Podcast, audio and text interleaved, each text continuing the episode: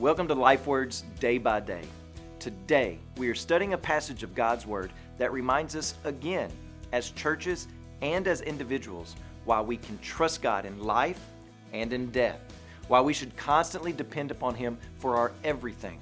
We are reminded again why His glory, His fame should be paramount in our aims and affections. In this passage, Luke sets up a contrast of two seemingly powerful people. He puts the power of Herod up against the power of God. And as we begin to read chapter 12, Herod is flexing his muscle. This is Herod Agrippa, the grandson of Herod the Great, who was in office when Jesus was born and was the one who ordered the slaughter of the baby boys in Bethlehem in hopes of killing Jesus. Herod the Great was so power hungry that he murdered his own son because he viewed him as a threat to his throne. After his father's murder, Herod Agrippa and his mother were sent to Rome, and Herod Agrippa was schooled and raised along with the children of Roman rulers. And this proved to be beneficial for Herod Agrippa. When he became an adult, these childhood friends were in power, and one of them, Caligula, gave him the title of king and made him ruler over Decapolis, Galilee, and Perea. A few years later, another childhood friend, Claudius, gave him rule over Judea and Samaria. So he was king of the Jews, now ruling over Judea, Samaria, and Galilee. But even though king, Herod was hardly a secure person. He spent most of his reign trying to earn and keep the people's favor and praise.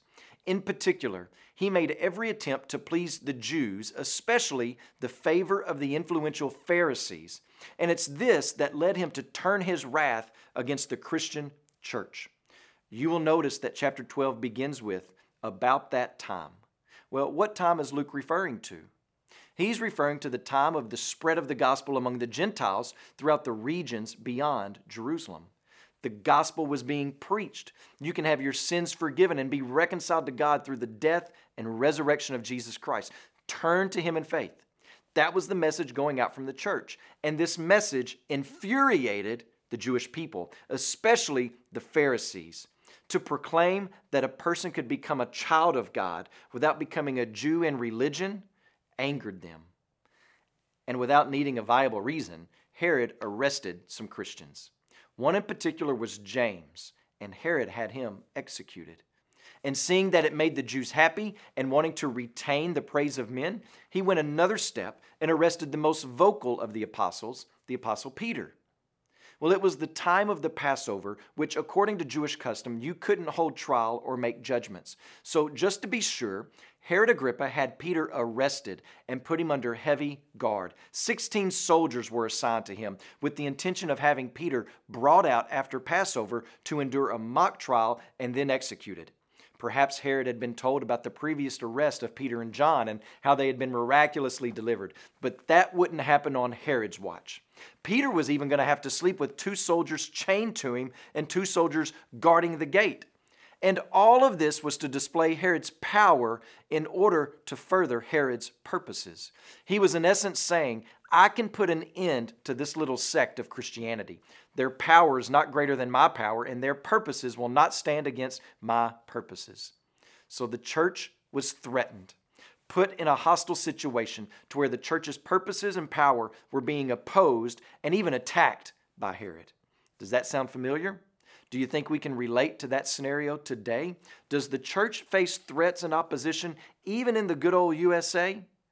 What exactly is threatening and standing against the church today? Well, we are always under the threat of seeking the praise of men instead of seeking the glory of God. We are under the constant threat of seeking the praise and approval of the community instead of seeking God's glory. We're under the threat of racism. In our modern day context, it's far too easy to view people as the enemy instead of the mission field. So let me challenge you do you view Muslims as enemies or as the mission field? You see, because our fight is not against flesh and blood, but against rulers and authorities and principalities in the spiritual places.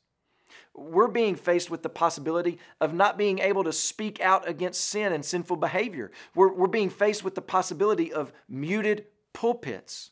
So, what do we do when the enemy threatens the church? What do we do when the enemy threatens God's community, God's means of spreading his fame and glory? What do we do? Can you imagine what the Jerusalem church was thinking or feeling at this time? They had faced persecution before, but now it was one of their main leaders. James was killed, and now they have Peter. The church's run of success and growth, growth is over. Herod's power and authority is too much for the church. Barnabas is off to Antioch, which was a great thing, but it left a hole. You already know that public opinion is against the church in Jerusalem. The martyrdom of Stephen, the persecution that followed that. God was doing amazing things in other places, and we've heard about Cornelius being converted. We've heard that Paul was converted. But what about that church in Jerusalem, God? It would be hard not to let your focus fall off of God and land on the surrounding circumstances if you were a member of that church in Jerusalem. So, what do you do when the enemy threatens your church? You make God's fame your aim. You make God's fame your focus. But why should you do that? Well, look at what it says in verses 6 through 11. Acts chapter 12, verses 6 through 11. Now, when Herod was about to bring him out, on that very night, Peter was sleeping between two soldiers, bound with two chains, and sentries before the door were guarding the prison. And behold, an angel of the Lord stood next to him, and a light shone in the cell. He struck Peter on the side and woke him, saying, Get up quickly. And the chains fell off of his hands. And the angel said to him, Dress yourself and put on your sandals. And he did so. And he said to him, Wrap your cloak around you and follow me. And he went out and followed him. He didn't know that what was being done by the angel was real, but thought he was seeing a vision. And when they had passed the first and the second guard, they came to the iron gate leading into the city it opened for them of its own accord, and they went out and went along one street, and immediately the angel left him. And when Peter came to himself, he said, Now I am sure that the Lord has sent his angel and rescued me from the hand of Herod and from all that the Jewish people were expecting.